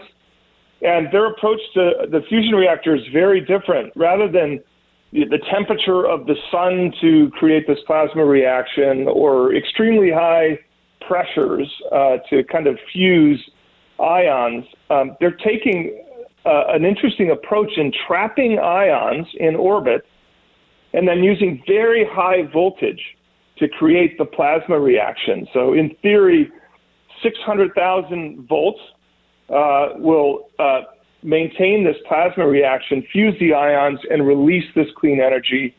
No radioactive waste of any kind. And what's interesting about this is that something that's the size of a shoebox could actually be used as the source of energy for a car, for a semi trailer, for a cargo ship, and even for an aircraft. Wow. How far away is that? I'm just looking at it now. It's incredible.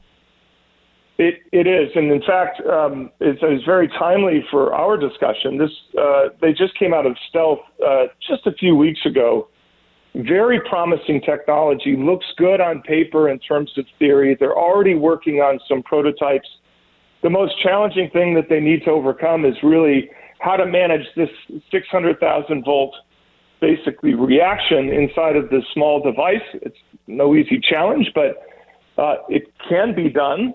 I can see how it can be done, uh, which is why it's such a promising company. And so I think this is a great kind of complement to these compact nuclear fusion reactors, which would, you know, fuel municipalities, cities, large neighborhoods, right. casinos, and then this would be small enough to uh, to fuel a small group of homes, or like I said, a semi trailer, or even an aircraft, which is a really exciting possibility. Okay, so um, one more question. I've got to take a break in about a minute, and we'll come back with you. But um, uh, 600 and some volts, uh, volts and watts are different. How many watts is that? How many watts would it take? I mean, how can you get it from the sun, uh, from you know, in your car? Uh, well, let's let's put it this way. Uh, an easy analog would be 600,000 volts. Um, uh, compare that to uh, the voltage in your car battery. You know what what uses turns your engine over. That's about 13 volts. So there's a big gap between uh, the two. Yeah. Um, uh, to maintain this reaction, but it's not insurmountable. That's the that's the key. Okay, so it's a shoebox connected to a very large series of batteries. Uh, yeah, well, in fact, you wouldn't need it as many batteries because it's producing a net energy output, right? So once you get it started, it doesn't. It can feed off itself. That's exactly right. That's exactly right. Wow, that's great. The batteries That's the batteries would store enough energy to start the reaction and then maintain it. Wow, that that would be incredible. Okay, hang on just a second. More with uh, Jeff Brown. I want to talk to him a little bit about AI. Some really scary stuff's coming out, and you know, the average Joe is not going to know what's alive and what's not with AI soon, and we'll talk to him about that coming up in a second. First, let me tell you about American Financing. American Um, Financing, NMLS 182334, www.nmlsconsumeraccess.org. The vacation you've been planning was expensive to begin with. Now add the newer, higher cost of gas, and let's not forget the credit card fees. And that's already up to 19%, expected to rise again soon. But don't let all of that ruin your plans. Please get a free mortgage review today from the consultants over at American Financing. These are, I think, critically important uh, employees that are salary based. So they don't make a commission on anything. They don't. They don't uh, take kickbacks from the banks to get you into a certain kind of loan instrument. Um, they just look for uh, the the right loan for you and your home loan to your equity, and changing that over and getting out of your high interest debt. And American Financing, this is what they do every day to be able to help you um, stay ahead of the game and save as much money as you possibly can. You can close in as fast as 10 days. You could skip two payments, um, and, and they'll close at your house. It's really great. American Financing at 800 906 2440, 800 906 2440, or AmericanFinancing.net. 10 second station ID.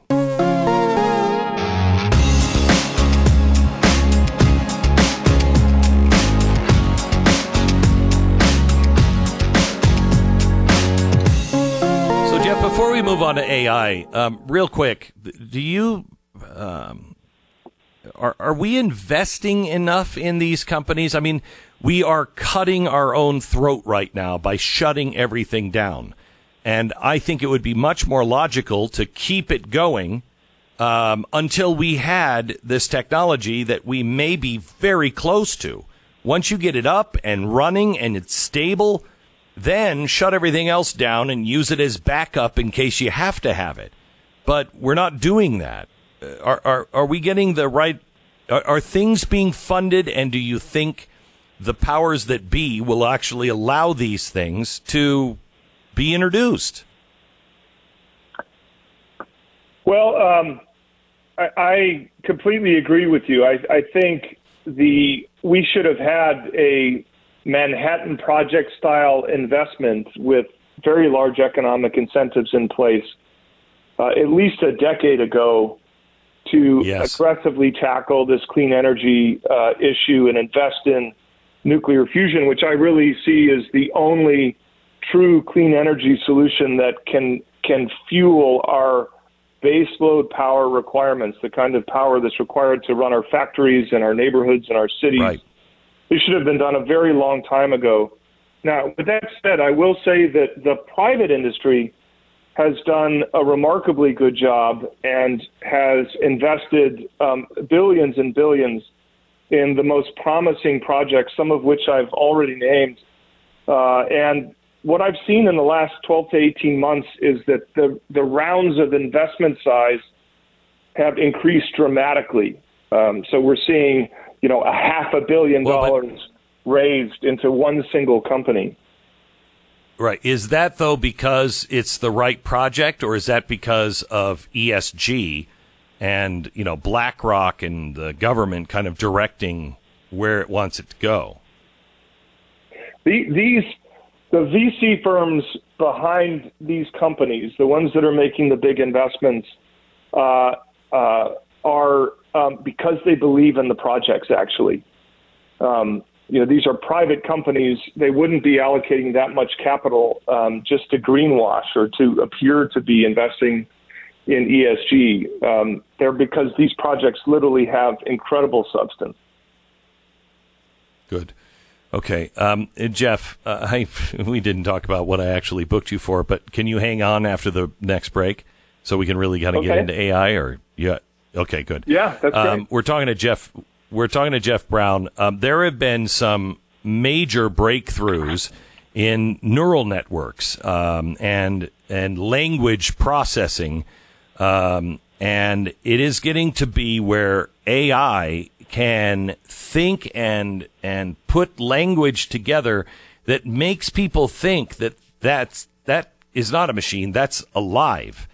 And a few of the um, people that have been working for Google have either been shown the door or have quit because they think what's going on is uh, a little frightening, and they say that it is it has reached AGI, artificial general intelligence.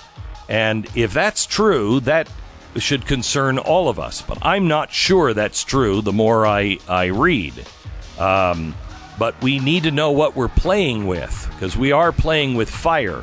And fire will warm you or fire will burn you. I don't know which one ends up uh, being friend or foe, but Jeff will have the update on what's going on now in uh, just a minute. Stand by. The Glenn Beck Program.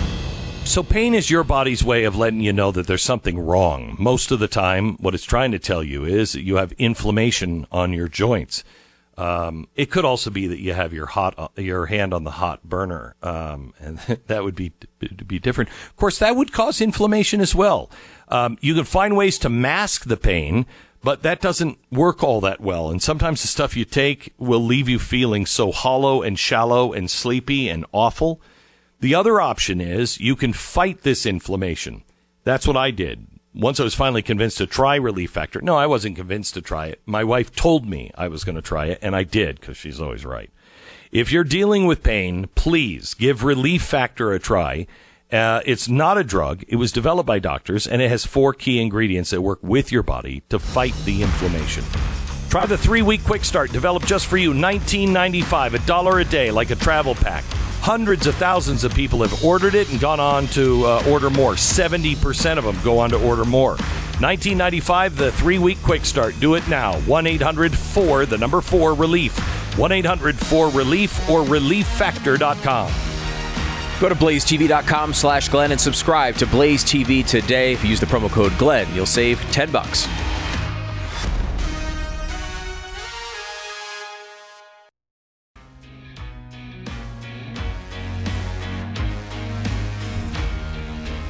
So earlier this week, I brought you a story from the Washington Post about a Google engineer and uh, ethicist who I would not put in an ethics role, but um, his name is Blake Lemoine, and he would interface with uh, something I think is called LaMDA. It is uh, Google's artificially intelligent chatbot generator. And he talked about how they discuss God, uh, how it said, you know, pretty much I'm alive. And I, you know, I'd like the right of talking to the engineers if they would just give me permission before they experiment on me, et cetera, et cetera. Um, and so he, along with others, have come out recently and said these things are uh, are sentient. I, I, don't even know how to define that. And um, these machines are getting so good that it's going to be very hard for the average person because we um, we are very um, anthropomorphic people. You know, we look at things and we see human traits in them, and so then we start to think of them as as humans with human traits, and they're not. And so we can get confused quickly. The reason why I bring this up, I mean, it'd be great to have a, a you know, a, an assistant, a digital assistant that was so good at everything that they were taking care of everything for you. Um, I mean, it's so good in a in a way. Um, but if it's AGI, artificial general intelligence, when we get there, we better know what we're doing, and we we better have answered the ethical questions because that's a different world. Jeff Brown joins us uh, again uh, to talk about this. Jeff, have you looked into uh, LaMDA and some of the other things that are happening? Uh, yeah, yes, for years actually. I think um, you know the the developments of um, these kind of neural networks, which are referred to as uh, large language models.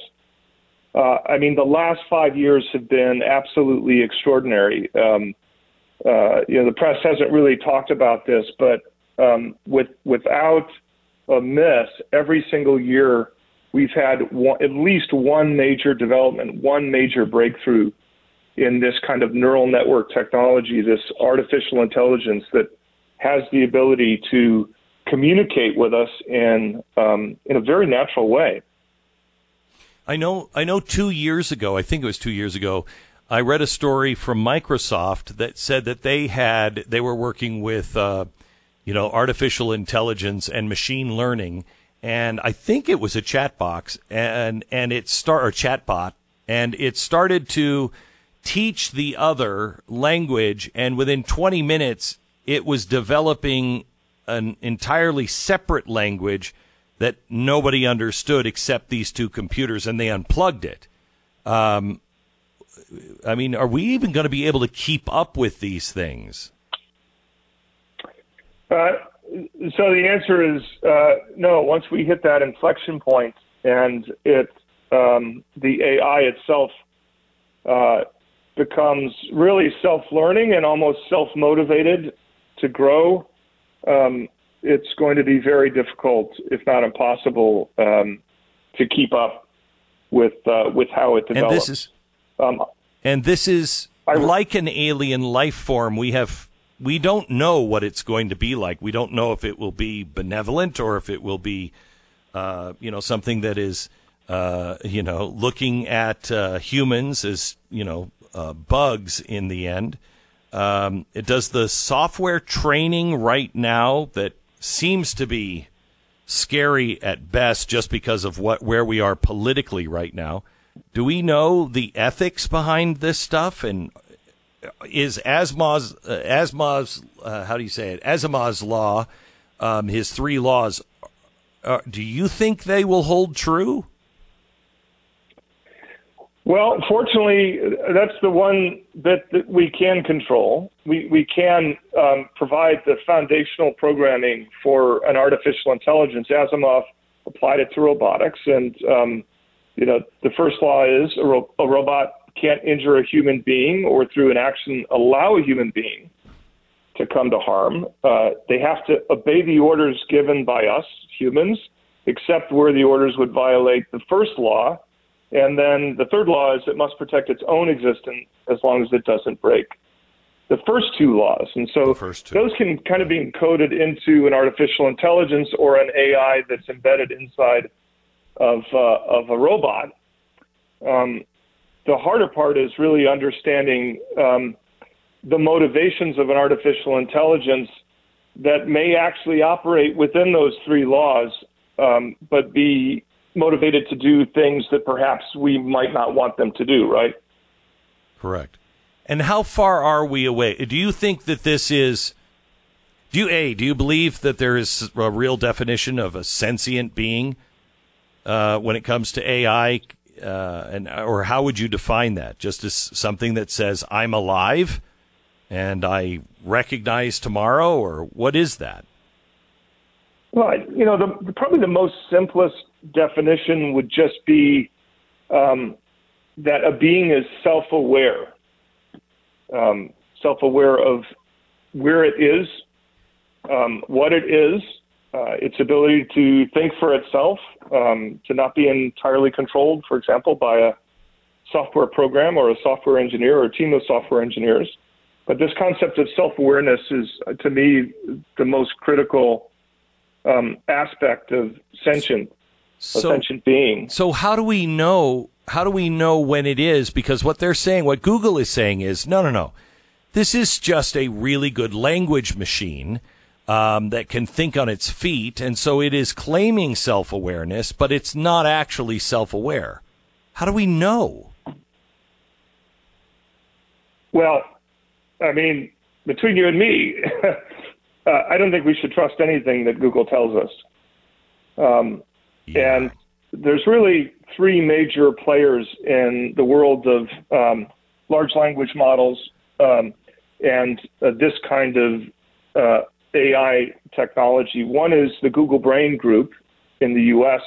The second is uh, an outfit called DeepMind, which is based in the UK, yes. which Google actually acquired. And the third right. is an, uh, a group called OpenAI. Um, they have. And that's Elon Musk's. Yes, uh, Elon Musk was one of the original founders, but he has kind of since distanced himself from OpenAI. Um, he fell out, uh, ironically, on some ethical concerns with the direction the group was Mm. um, taking.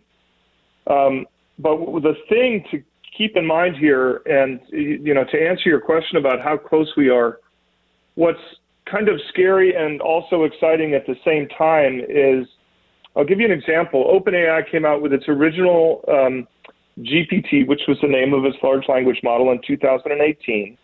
Came out with GPT-2 in 2019, GPT-3 in 2020, which was bleeding edge at that time, and um, they're coming out with the fourth generation of this, which will be more advanced than what Google's latest LaMDA product, the LAMDA. Um, and I'll tell you how, by how much more. So uh, LaMDA is, ba- is built on what's referred to as 137 billion parameters. That's what it learned from. The GPT-4 from OpenAI is trained on 100 trillion parameters. 100 trillion. That's 500 times the size of its oh previous version. And the reason that is so material and relevant is that large language models and artificial intelligence have developed on a very smooth curve. In other words, the more parameters you give them and the more computing power you give them, the more accurate and intelligent they become. Uh, and GPT-4 from OpenAI is due out this summer, literally in July or August. Glenn, we are in for a major shock when that gets released. It will be even more advanced than what we saw. Um, I'm sure you've read the transcript, the discussion um, between the software engineer, the AI researcher. Terrifying. Um, Google. It, it, it is. It's remarkable to most people. To your earlier point, they would not know that they're speaking with an AI. It is very human-like in terms of its conversation. It's very natural. It's not perfect. To an experienced reader, they can identify that this is not a human being, but to most people, this would feel very real. Um, and so let's take this conversation and um, improve it by a factor of 10 or more. Uh, that's what we should expect coming out of GPT 4 in just literally two or three months. Okay, so uh, I want to go back to Google. When you said don't trust anything Google says, here's here was my fear when I read that transcript. It is truly terrifying um, because it is claiming to be alive. It is claiming that he it has rights, um, and uh, and they it's it's seemingly asking for simple things like don't experiment on me without talking to me and getting my permission that worried me because if this is the beginning of intelligence, real intelligence, and some sort of artificial life, um, I don't want that stored in the background that humans would just experiment on them. Um, that seems extraordinarily dangerous. It is dangerous. It's um, very powerful. Um, uh, presuming that uh, Google actually does achieve this and it does become self-aware, um, you know, would it share that with the world? Would it be incentivized to be honest about, you know, what it's just unlocked? Um, that's where I'm very uh, suspect. This is uh, obviously also could be a remarkable tool for empowerment. You used the example of a digital assistant. Um, Google could give the equivalent of a personal digital assistant out to every human being on Earth. Uh, and they could perform the functions of an executive assistant for everyone at no charge whatsoever. Imagine the, the productivity gains that the world would experience um, with this kind of power. But also imagine if Google, because it was free, um, Google could also give us a digital assistant that was working in the background on some of Google's goals. So you don't know if this idea to buy something, to do something, to think something is your idea or uh, Google's idea that has just been really deftly introduced into your life. Yes. So the one thing we can be sure of, Google does not is not magnanimous. It, it all of its actions are for profit, and so in the best case scenario, it would simply communicate with us, learn more about us, and then sell access to our data and information to advertisers to increase advertising revenue. The whole business is built on that. Now, in the worst case scenario, to the point you're alluding to, and they've already proven to do this, in particular in the last Yes. elections, as we know very well, Yep. that they could not only try and censor or ban information that we're seeing, but they could intentionally and very subtly push a political narrative or agenda to the entire world in any language on earth. That help is what I'm most concerned about. Yeah, me too. Me too. I mean, I've never, you know, I looked at Blade Runner when the first one came out, and I'm like, oh, please, the corporation is. And now I, I look at it, and that's very real. That is a very real possibility that everything is controlled by, uh, you know, companies like Google that have just introduced these things, given them to us for free, and now we find ourselves really almost in unknowing, at least for a while, slavery. It's crazy. Crazy. It is frightening um, the the power that will be um, given to the company or companies uh, that actually um, produce these models, these uh, neural networks, um, will will be just unparalleled. So whether it's Yeah. an Apple or whether it's Tesla, with you know Tesla before the end Yep. of this year will have a bipedal robot that will have intelligence. To what degree we don't know yet. You have Google and Facebook is another one that we need to be very wary of. Um, but we Jeff, can I may I have you can may I have you back on uh, because I'm out of time now, and I'd love to have you back on to talk about this. I, I find it fascinating, and I don't know if the audience does, but um, I find it fascinating and something that no one is really talking about. Of course. Okay. Thank you so much, Jeff. Appreciate it. Jeff Brown, he's the founder and chief investment analyst, Brownstone Research. Please follow him at brownstoneresearch.com or jeffbrownletter.com. Back in just a second. Our sponsor is Goldline.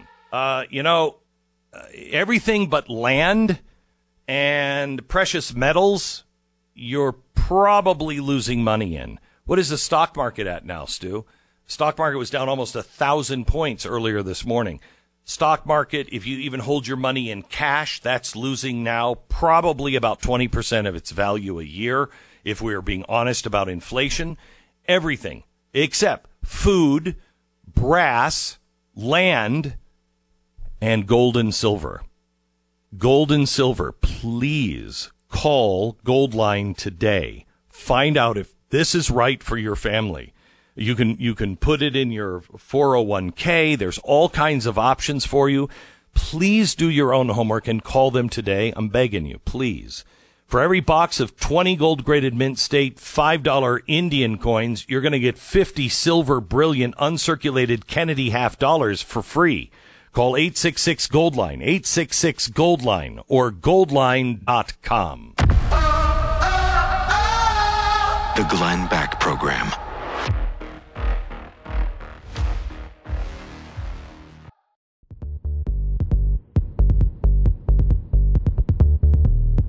If you missed a minute of today's show, you've missed a lot. We talked about Joe Biden and the lies, provable lies, which we proved at the very beginning of the podcast on gas companies.